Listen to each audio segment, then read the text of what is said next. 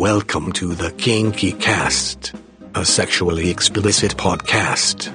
If you are under 18 years of age, stop the podcast now. This is episode 201 of our weekly exploration in the kinky world of BDSM and alternative relationships. Views expressed are not representative of the management of the Kinky Cast. We welcome guests with opposing viewpoints. Today, we present BDSM Nightmares. Here's your hosts, Woody and the Beast. Thanks, Max, and welcome to another edition of the Kinky Cast.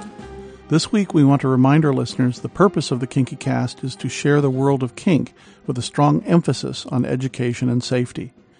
We are presenting six true experiences by women who share their personal horror stories in the BDSM kink world. They are allowing us to glimpse into a dark episode of their life to help you understand the importance of safety in this world. The stories are graphic and contain explicit details of sexual situations that went out of control. If you feel the subject is too intense, you may wish to stop the podcast now. Here is our first experience with a strong message don't play with people that you don't know. And if you do, be prepared for surprises. What kind of surprises? I went to a large fetish convention in Florida and it was before I had a dominant. I met some people, had a lovely dinner with them. We chatted through dinner, but didn't really know each other well. And in the course of the conversation, one of the people at the meal said, would you like to play in the dungeon after dinner? And it sounded like a great idea. So we got back together after dinner and went into the public play space and the convention was heavily attended and people were throwing the fire alarm. So there were a lot of disruptions. They cleared the dungeon several times. Um, I was restrained and on a spanking bench and there really hadn't been a negotiation beforehand, which was a mistake. I didn't know anything about his play. He didn't know anything about my play. I am a stoic, which is they do not yell, they do not cry, they do not scream. They just take it. And a lot of people don't want to play with stoic because you don't get a lot of payback from that kind of play. No wiggling, no moaning. No, it's just a, it's it maybe very unsatisfying for a lot of dominants, but it happens to be how my play is. I had been receiving flogging single tail and paddling for about 30 minutes when I actually did something I rarely do, which was to yellow. I said yellow and he said in my ear, I don't respond to safe words. Should have told you something right there. Y- yes. And I was in a predicament because I was handcuffed to the bench. I was already pretty far into subspace, so it was getting difficult for me to even respond. And for me, when I get that to that place, I have a lot of difficulty voicing and I have a lot of difficulty recognizing when my body might be in trouble. So I didn't know what else to do except continue to take it. And I just tried to go into a mental place where I could take it. And he continued to paddle me with heavier Im- implements and using canes, which are fine. All of the implements were fine. It was just the intensity of it. I could feel blood running on my back. I, and I had a corset on and I could feel the skin around above and below the corset and on my legs becoming very raw and I could feel blood running. At one point I reached out and I touched his leg to try to get a response because I couldn't voice it anymore. And he whispered in my ear again, Oh, now you're really in trouble. Oh no. It was more of the same for a long time. And finally, about an hour and a half into the session, the dungeon monitor came over and stopped it. He was not pleased. He walked over to the side. He spoke to someone and then came back and whispered in my ears, I've sold you. You're only worth $25 and he left. That must have terrified you right there. Well, it's, it's terrible for a woman to only be worth $25. You've been discounted. Luckily for me, the person that he sold me to is a kind and gentle soul. He helped me get extricated from the bench. And when he walked out into the light and saw the damage that had been wrought. He took my room key, took me to my room, helped me to clean up the blood, and he sat with me for several hours until I at least could go to sleep. Well, I saw the person that sat with me uh, one more time the next day for just a few minutes, but I never saw the person that I played with. So he doesn't even know the extent of the damage that he wrought. It was a dark room. You couldn't really see. There was not enough lighting to be able to see the status of the person you're playing with. He didn't know anything about the outcome. And that's, I'm very disappointed by because I really think he needed to see that. Maybe he would have been happy. I don't know. Well, and the, the, things you did right here were play in a public play space. Right. Lots of people around you, dungeon monitor on duty, but they didn't stop the scene when it was getting too intense. I found out later that the philosophy was you didn't stop the scene unless there was clear signs of injury or you're interfering with someone else's play. That didn't help you at all. No. So I think my biggest mistake was to play without clear ideas. The person that was playing me that I don't respond in the normal way.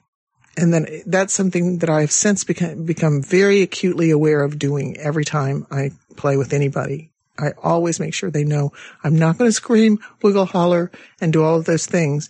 And so if that's what you're looking for, I'm not the girl for you. and something else to do is maybe check out some references if you can find out who you're playing with. Right. And I did find out later on that this is kind of like an MO that's all I know. I was able to find out later that they kind of trolled and picked people up and that's how they got playmates because he didn't have a lot of playmates, I guess, there at, at, that location because a few people knew how rough the play was. Wouldn't it be nice if somebody would have come up to you and said, watch yourself? Sure would have been. And with us, we have the lovely Anne, who has a story of her own BDSM nightmare to share with our listeners.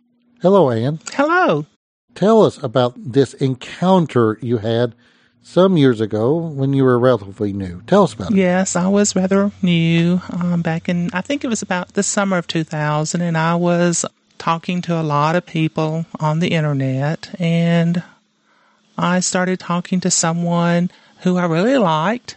He gave me his phone number so I could call him. And we talked for a couple weeks, and we made some arrangements to meet he was going to come to my town, and he lived about two hours away. And we scheduled some time to meet in a public place. I knew I was supposed to meet in a public place, and I was all excited about meeting this man who I'd been talking to for several weeks. And as I was getting ready that day to go on this date, someone started knocking on my front door. The front door of your home? The front door of my home. And in my home at that time were my children. So I went to the door and opened it and saw this gentleman out there. And I'm like, oh no, this can't be. And had you seen a picture of the gentleman you were expecting? No, I had not seen a picture. Okay. So I stepped out onto the porch and started talking to him and said, We were supposed to meet, you know, in an hour, not here at my house. He said, Oh, but I was so excited. I just couldn't wait to come up here and see you. Oh, and oh, my. This, this is getting a little scary. It was getting scary. I was very nervous because I was home alone with my children and I'm thinking, How do I get this man away from my house?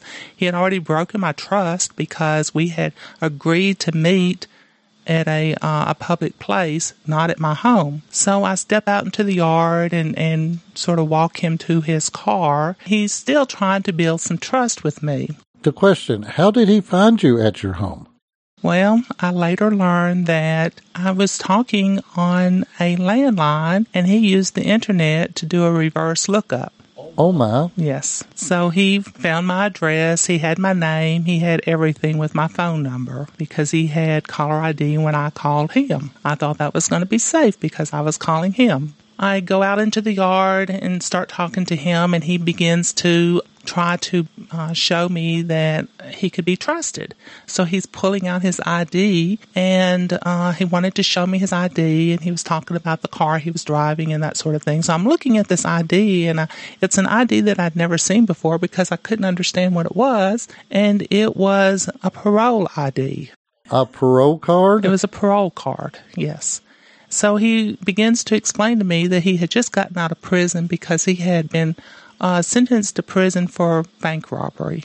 Bank robbery? Yes. Oh my, you know how to pick 'em, don't you? Well, yes, I do. I hope your future contacts have been better. They certainly have. I've learned to be a little bit more discreet uh, how I communicate with people. Did this gentleman get the rest of the date? Well, like I said, I needed to figure out how to get him away from my house. So I agreed to have him follow me to another location. Basically, all he was wanting was some sex. Did you give him sex? I did to get rid of this man. Oh, I, do adore women like you. But it was a very scary situation, and it taught me a valuable lesson that it takes more than just a phone call to learn about a person. He traveled two hours to my house, knocked on my front door with children in the house, and he broke that trust. So I learned a valuable lesson there. I learned that I needed to be more discreet in allowing people into my world. That is a very scary, scary story, and I'm very glad you're here today to tell us about it. Well, thank you. Glad in more ways than one.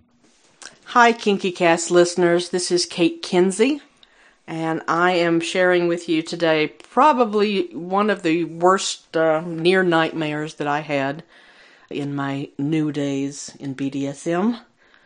I learned a lot of lessons from it. It was a very intense and confusing event. I went to the local swing club here that had a BDSM night, and I was uh, scheduled to help a local femdom dominatrix top someone that I knew well. Uh, but she had this guy in from Texas, a dom who wanted to bottom for the first time. Good looking guy named Dominic, or at least he claims that was his name. Very personable. I was immediately attracted. We spent a lot of time talking. I knew I was in trouble when we started talking about the TENS unit, and my cunt literally was gushing. But he really wanted to bottom, and the dame that had brought him in was overbooked, and he was a bit nervous about playing in front of everybody in the main room. So she sent me off with another submissive uh, that she was training and topping uh, to put a humbler on him, but we could not get the thing to work. Uh, he was very pleasant about it and patient, and then he asked me to spank or flog him. I did. I wasn't very sure of myself. I am predominantly submissive, but at that time I was testing the boundaries, seeing if I could tap into any switchy possibilities. I think he was getting some of what he wanted because I couldn't go very hard. He couldn't have any marks. He was married, and that kept me from doing too much, or anybody doing doing too much that was heavy but he kept flipping on me. At one point, I'm spanking him, and he grabbed me by the hair over his shoulders, uh, even while he was on his knees, and I just, I folded. I, the submissive in me came out, and at that point, I was okay with it. He took over, beat the shit out of me with a crop and floggers. Luckily, we were using my toy bag and not his, and I don't have any heavy artillery in there except for a spiked choker chain that you use for training dogs. We had some problems with that. That was something that was in my bag just for shock and awe value. We never actually played with it. He had that around my neck and dragged me all over the place. My neck was badly bruised, luckily not bloody, but I have bruises and handprints on my neck and face the next day. In the club, he had me doing some things. He had me go down on a male sub that somebody else was topping. Then he had me walking through the club to the bathroom, naked with that choker chain around my throat. He sent me to the gangbang room, but um, found a couple of guys, and that was okay. I was good. I was having a good time. What I didn't realize until much, much later was the glass of what I thought was water that he was drinking was apparently vodka or gin. I didn't smell alcohol, but it wasn't until later I began to realize that his behavior was getting worse. He informed me that I was going back to his hotel room with him, and at that point I, I was eager to go. Uh, the stupid thing is, when he said his hotel was the Union Station here in Nashville, that's one of our nicest hotels, and I thought to myself stupidly, well, serial killers don't take you to really expensive hotels to leave a dead body behind, so. He said I was going to go back to his hotel room. I said okay. But when we got there, he pulled my top down, exposed my breasts, and sent me to get ice on another floor. And I was very nervous, so nervous that I forgot to pay attention to what floor his room was on. Uh, I managed to get the ice without running into anybody, but I had to go to every floor to find the right room. I have to give him credit. He was very specific about what he wanted and what he expected. He was a mean bastard, and that really wasn't a bad thing for me. His play level and mine seemed very compatible, but somewhere along the way something got off track. It was the whole switching thing. One minute I'd be totally in a really good subby space, and then he would piss me off. I don't know how else to describe it. He unpacked my toy bag, uh, seeing what I had. Um, he I had an electric fly swatter, which sounds really lame, but was actually really painful, and he used that, enjoyed that enough that he broke it. He liked to slap the face hard. I was really worried at some point that my ears would start bleeding. I'm not wasn't that familiar with how hard somebody can be slapped before serious damage is done. At one point, you know, if I could not respond quickly enough, he slapped me until I managed to say something at all. He used uh, all three of the floggers I had on me, hitting very hard. A lot of oral sex. But things like he had me lay down on my back so he could fuck my throat, and he got angry when I accidentally scraped him with my teeth due to the position and started hitting again. He used the tens unit for a long time and was very disappointed that I didn't have the cattle prod that I had mistakenly told him that my master had. Uh, he used clothespins and, of course, he, you know, fucked me bareback while calling me a fat pig whore, um, which is not something, you know, I'm, I can handle humiliation. I like some humiliation but Fat Pig is not among them, but I couldn't stop him. So obviously, we were past that point. Um, he pissed down my throat. He pissed all over me.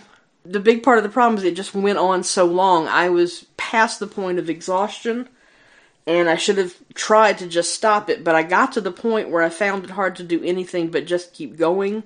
But he kept switching. He kept saying he really wanted me to top him when he, we left the swing club, he said that was the thing he wanted, and I would quote unquote fucking give it to him. I was new, and I told him that. I was also nervous because he was very specific that I couldn't leave any marks. And he seemed very excited by what I did do, but if I pushed a bit too hard, then he lashed out and became all Dom again, uh, really angry. So I couldn't stay in any sort of top space. Uh, in the middle of smacking him and yanking on his balls, he raised up, slapped me hard, and said, Fuck you. You know, it really messed with my head. It was like the sub me and the cape me kept canceling each other out. And again, I don't know how much the alcohol played in. I don't know how much was just part of his doming persona, but he seemed legitimately upset and disappointed that I could not fuck him well with the strap on. And of course, the sub side of me just someone is disappointed in you, that's the worst thing in the world as a sub. But I was sort of stuck in limbo. I'd start going in one direction, he'd hit a nerve that truly made me want to just beat the shit out of him. And at one point, he even laughed and said, after he hit me, said, Oh, I can see that was a mistake. I can see I shouldn't have done that. It was like playing to a double standard. I was submitting without limits while dominating within the rules of the bottom. I found myself both devastated and sobbing because he was so angry for not giving him what he wanted, and he lectured me for a good while about how he trusted me with his body because he wanted the experience of bottoming, and I had fucked it up. Uh, at the same time, there's a little voice in the back of my head yelling, You're not being fair, you bastard. I did the best I could, and I did fuck you with uh, the strap on. I just wasn't very good at it. And you kept on fucking with me when I told you I wasn't very experienced, and you said that was okay. Then he got the chain leash, uh, started beating my tits. I had to yellow. I was literally shaking with exhaustion by this point. He went back to the TENS again, the flogger again, fucked me again. Then he made me go get some lotion and massage his back, and allowed me to lie down beside him. He fell asleep almost immediately for about 15 minutes then he was up and at it again. And this time, this by this time, I just wanted to go home. It was nearly 4 a.m. Uh, he informed me that he didn't give a shit if I had to go to work the next morning. I was staying with him, that I would call in sick or whatever in the hell I had to do. I really hesitated and, and mumbled and said, no, I can't do that. And so finally he said, all right, what time would you have to leave to get to work? I said 5.30. He said he'd put in a wake-up call. And when it was 5.30, he'd better wake up to find my mouth around his cock. I started getting afraid that he was just going to physically keep me from leaving. And I was just so tired and bruised and miserable, and I felt like such a failure on one hand because I hadn't been able to please him, and on the other hand, I was pissed with with him. I was just really angry. When he fell asleep again, I got my clothes on, left as fast as I could, managed to lose some of my toys because I couldn't see in the dark to gather them up. And even then, I went home feeling bad because I knew he was going to be pissed as hell when he woke up and I wasn't there. It was just a very bad, confusing, mentally more than physically, and I was very lucky that it wasn't worse than it was. Wow, Kate. And what lessons did you learn? Well, the first thing I learned was just because it's a nice hotel doesn't mean you couldn't be in danger from someone. Two, just because you see a clear liquid in the glass someone is drinking from, it doesn't necessarily mean it's water. Three, if you're inexperienced and some Dom wants you to try and top him, it would probably be a bad idea. Because unless it's somebody you know really well that you can trust, it's not a good mindset to try and deal with. For an inexperienced person. Four was don't trust someone on the referral of someone that you don't know very well. I knew the dame that set me up with this guy, but it turns out she did not know him as well as I thought she did. We were all taking the word of someone that none of us knew each other very well. So if you're going to take somebody's reference on someone, make sure you find out how well do you really know this person and think about how well do I really know the person giving me the referral. Can I trust them? And that's a lot of it. Thank you, Kate. Thank you. A listener wanted to add this to our nightmare show. I was looking for a master and I had been searching around for a while. Started a dialogue with a gentleman that I thought would be perfect. We decided that we were going to have a meeting. We set up a scene. We did the do's and don'ts of, you know, what you like, what you don't like. What is your hard no's? What are your good yeses? And even a safe word. So when we finally decided to meet, I let one of my closest friends know that this is what we were going to do.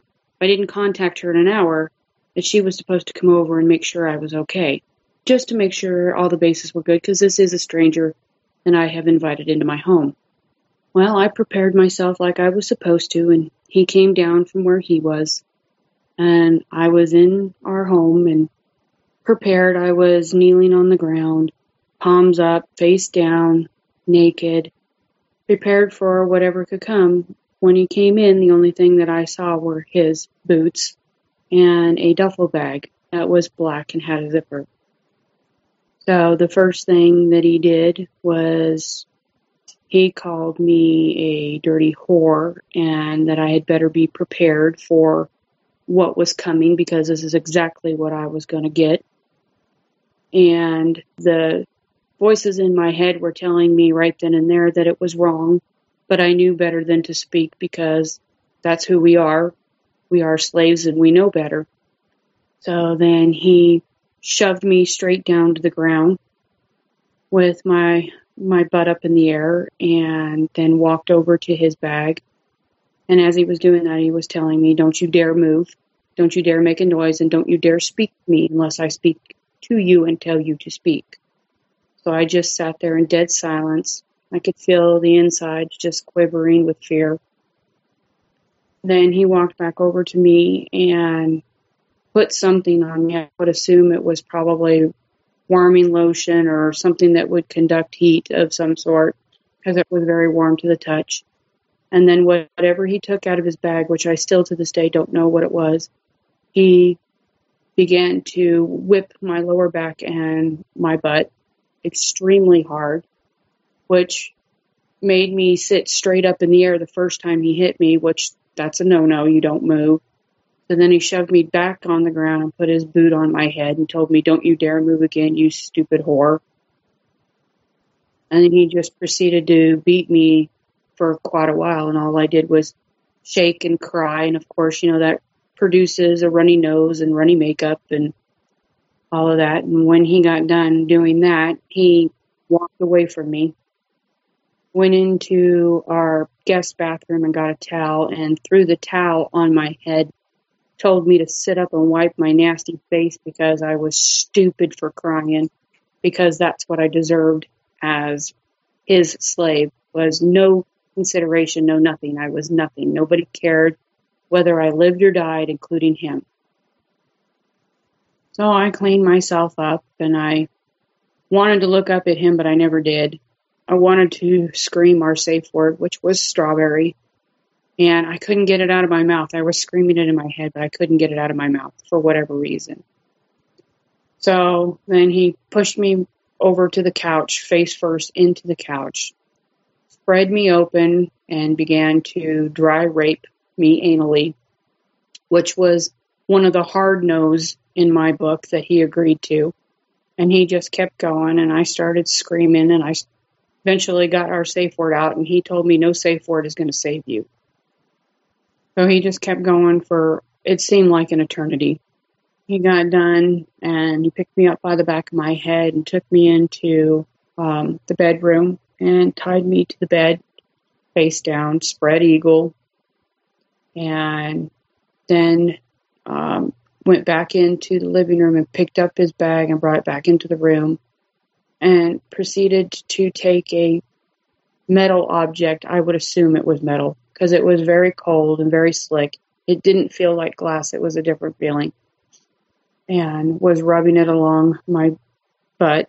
And then he opened me up and jammed it inside and started using it abruptly, very forcefully, very painfully. I think after that point, I just became numb and went limp. And the only thing I could do was lay in there and listen to him grunt and groan. And he began to hit me in the head and smack me and tell me to scream and yell because that's what I needed to do. That I was just a pig that needed to squeal. And uh, I had previously put my cell phone on my dresser, and it must have been going off for a while because he all of a sudden got up and left the room, and I couldn't figure out why. And then I heard a different voice as they were walking towards the bedroom, and all I could do was cry out for help, and it was my friend. And whatever she had done, knocked on the door, rung the doorbell, came inside, yelled for me. I don't know because I didn't hear it. And I really believe to this day, if she had not, and I had not set up an alternate to make sure that I was going to be okay, that man was probably going to kill me. I didn't call the authorities because of my family, because that's my alternate life. I just I don't want anybody ever to feel sorry for me because I put myself in that situation. I just want other slaves, other submissives of any kind to know that that's not okay. But there's always help. Always ask for help. Find a group, talk to them, tell them your story, tell the kink world who this individual is so that they can't do it to somebody else. I don't know what else to say other than it was a terrible experience, but it created a uh, a bond for me and other people that have had similar situations. So there's always always help for you out there, and it's not the end of the world. There are kind and generous, special, dominant males, females, whatever you are looking for that will never exceed your limitations, and you should always keep trying to find your perfect fit. When somebody has a BDSM nightmare and wants to tell the story, it can be really interesting because it's a learning situation for a lot of people. Geez, I hope I never do that. You know, things to watch out for. Uh, Woody, I know something about these nightmares that we have been gathering typically they're happening to the new people. I think everybody is going to experience that in what I say the first two years. Oh, no, wait a minute. No. I said typically, but your reception? Oh, uh, no, I was much older. I thought I was the bomb and I got involved with someone that I did not know well. There's key. Did not know well. and wanted a rough scene and wanted some rough sex. And I was traveling and I was in a hotel. I was 300 miles from my house. The scene got too rough and I got hit in the face very hard a couple of times. Ended up dislocating my retina and I didn't know it. The guy left. I'm in the hotel room and my eye swelled shut and then my other eye in sympathy swelled shut and I said, Oh shit, I can't see when I could finally get out of the hotel room, I limped across the parking lot to a fire station that happened to be there and asked the firemen, the paramedics, I said, dude, you know, what's wrong with my eye? And they said, oh, you're cool. Put some ice on it here. And I sat there for a half hour and they said, you'll be fine. It'll be okay. So I limped back to my hotel room. Now, remember, one eye is totally swollen shut. The other eye is in sympathy trying to close. So I'm holding that one open with two fingers so I can see. The sun is glaring. I got back in my hotel room. I ended up staying there three days. I couldn't leave the hotel room because I couldn't see to drive. I couldn't see. I had, I had to have people bring me food. I couldn't go out to a restaurant. It was terrible. And it was just because I, I didn't know the guy well. You know, we didn't negotiate. I just said, come on, let's do it. And he said, cool. And look what happened. I think we've all had private hotel scenes I hear Lee laughing over there because she mm. has a story that she's going to tell. We all want to hear that one. So, when I first came into the lifestyle, I talked to this man online for, I would say, about a month. I explained to him that I was submissive. He told me that he agreed that I was submissive, but that he thought I had slave tendencies. And uh, I said, Well, I don't know about that. I was new and really didn't know. We explored that a little bit in our conversations online. I mean, it was exciting to think about, but giving someone total control was not something that I was ready to do, especially not the first time that, you know, you meet them.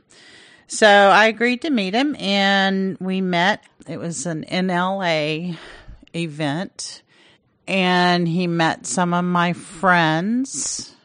So I thought everything was cool. We, after the event, we went to a hotel. My first mistake was letting him tie my hands behind my back. But when you're new and you're talking to someone who you think's really experienced and knows what he's doing, you, you think that he's got your best interests in his mind, but he doesn't. So he pushed me down on the bed after he had my hands tied and he took his suspenders off and then he used the clamps of the suspenders uh, on my nipples, which sent me through the roof because I'd never experienced that before. I was crying and he was, you know, doing other things and spanking and whatnot. And I was telling him to stop. And um, luckily, the hotel that we went to was a cheap hotel. The walls were thin. So this lady next door heard me and came and knocked on the door. So he stopped what he was doing and answered the door. And she said, Is she okay? And he said, Oh, yeah, she's fine. I said, Yeah, I'm okay. I'm getting ready to leave. When he shut the door, I said, Please untie me. And he did but I guess I, I, should have said it sooner. I was just afraid of not being what he expected me to be. That was the first time I'd ever gone to a hotel with someone who was a stranger, and that was the last time. You know, I just hope people out there really get to know someone, and it doesn't matter if you meet them in a public space or what you do, it matters when you get into that private situation what you do. So don't ever let anybody tie you up in the very beginning, even if that is your thing. Um, get to know someone, always have your safe call ready to go. Um, always let people know where you're at. Even though he uh, met a few of my friends, they really didn't know him no one knew where I was at.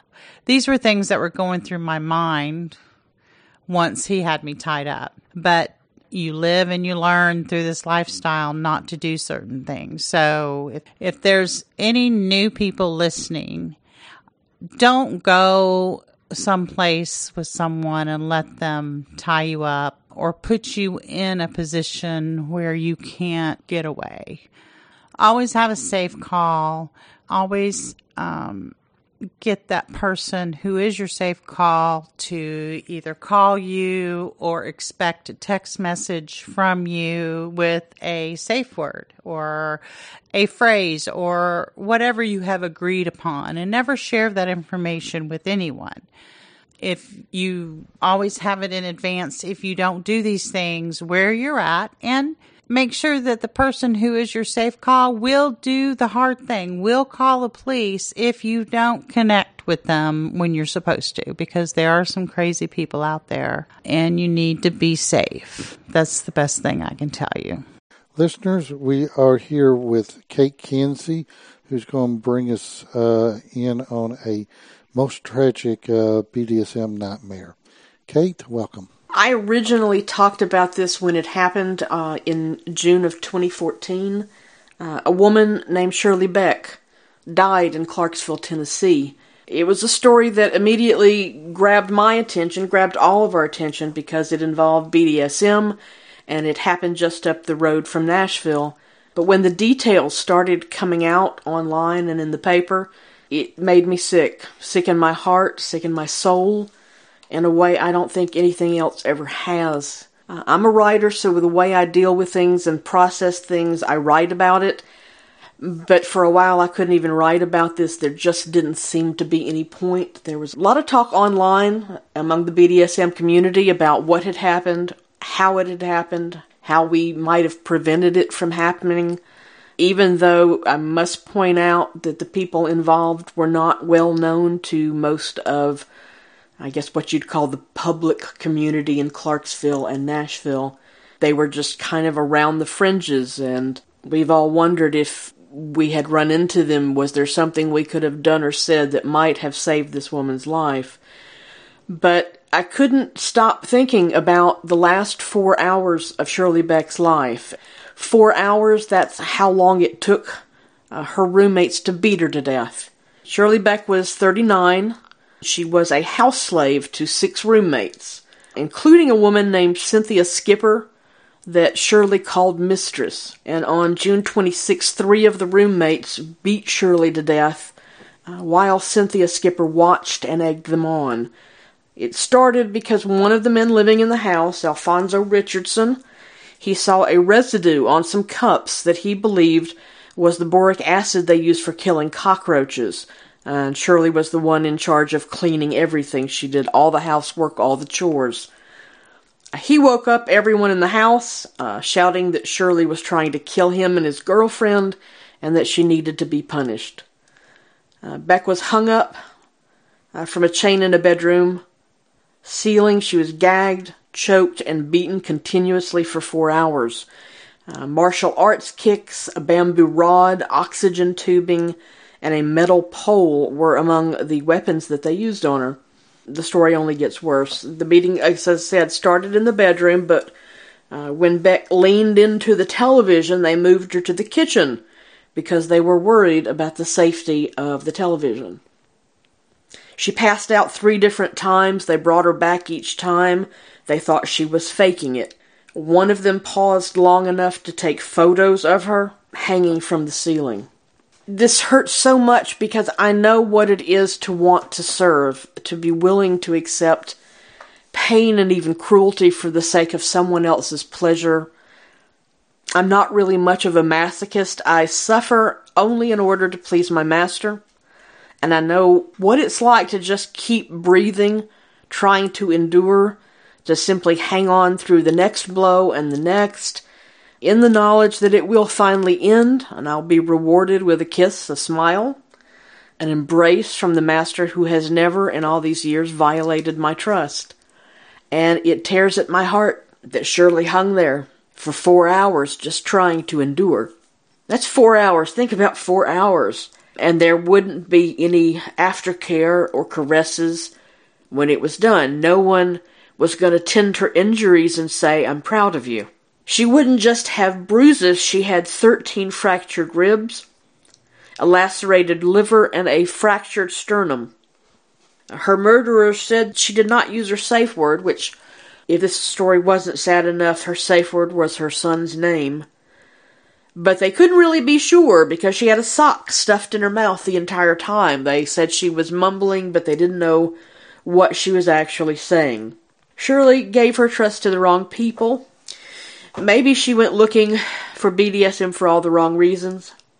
Some people think that it will fix something that's broken in them, but it doesn't make what happened to her any less horrible.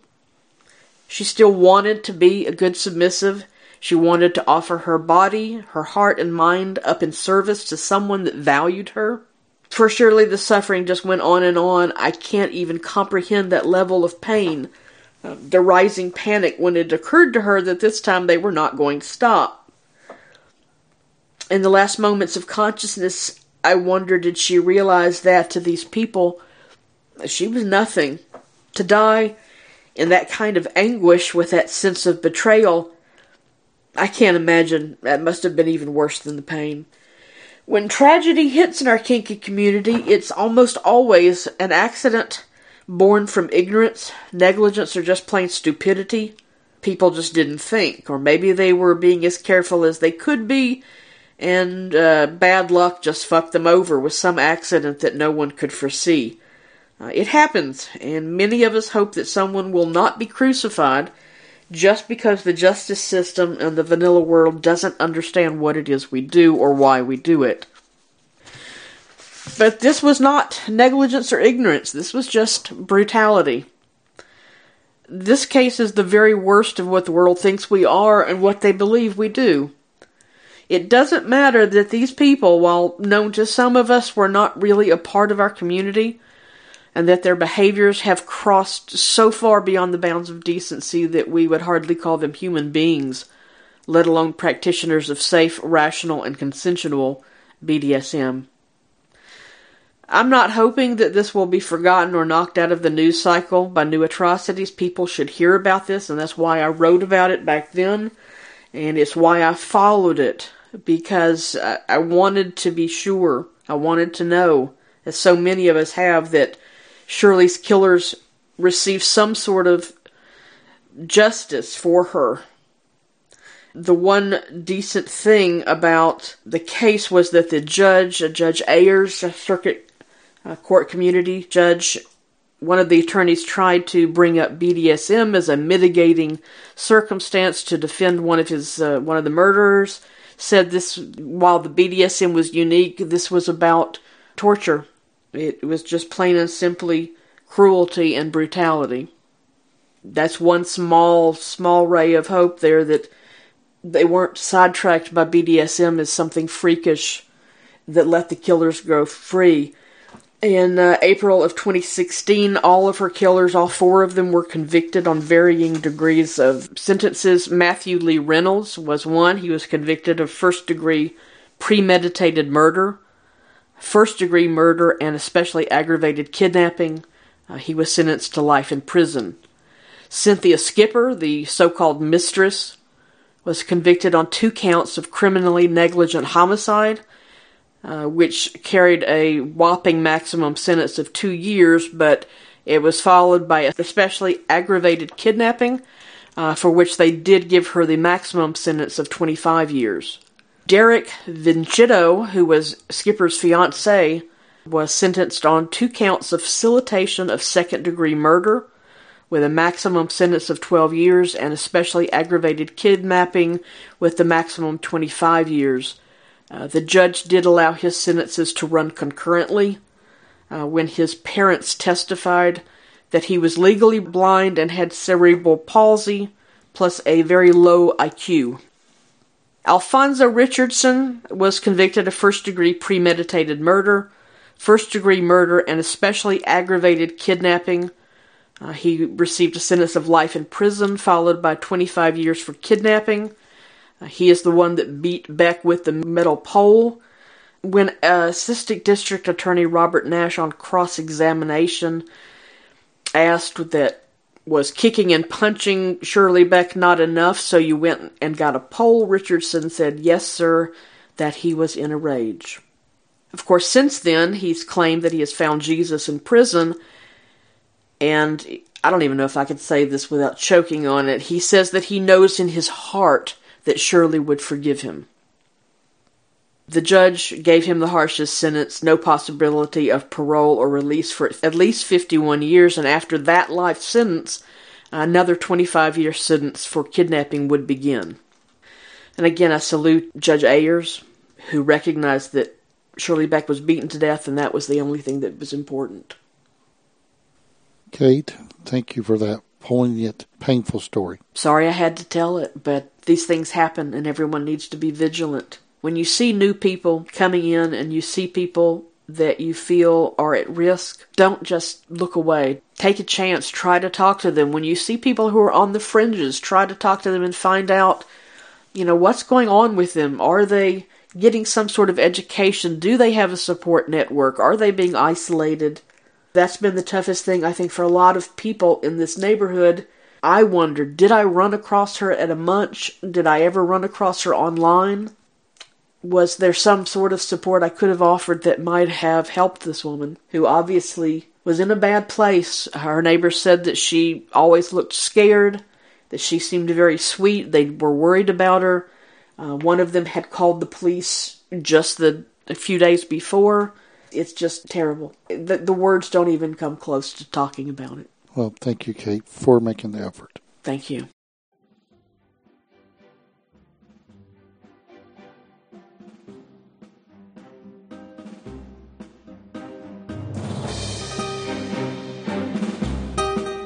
You have been listening to episode 201 of the Kinky Cast. For more information about this show, go to kinkycast.com. The Kinky Cast is a production of Rooster in the Round. On behalf of all our Kinky crew, I'm Max. See you next week when we present Venus Queen on Searching for Cuckold Relationships.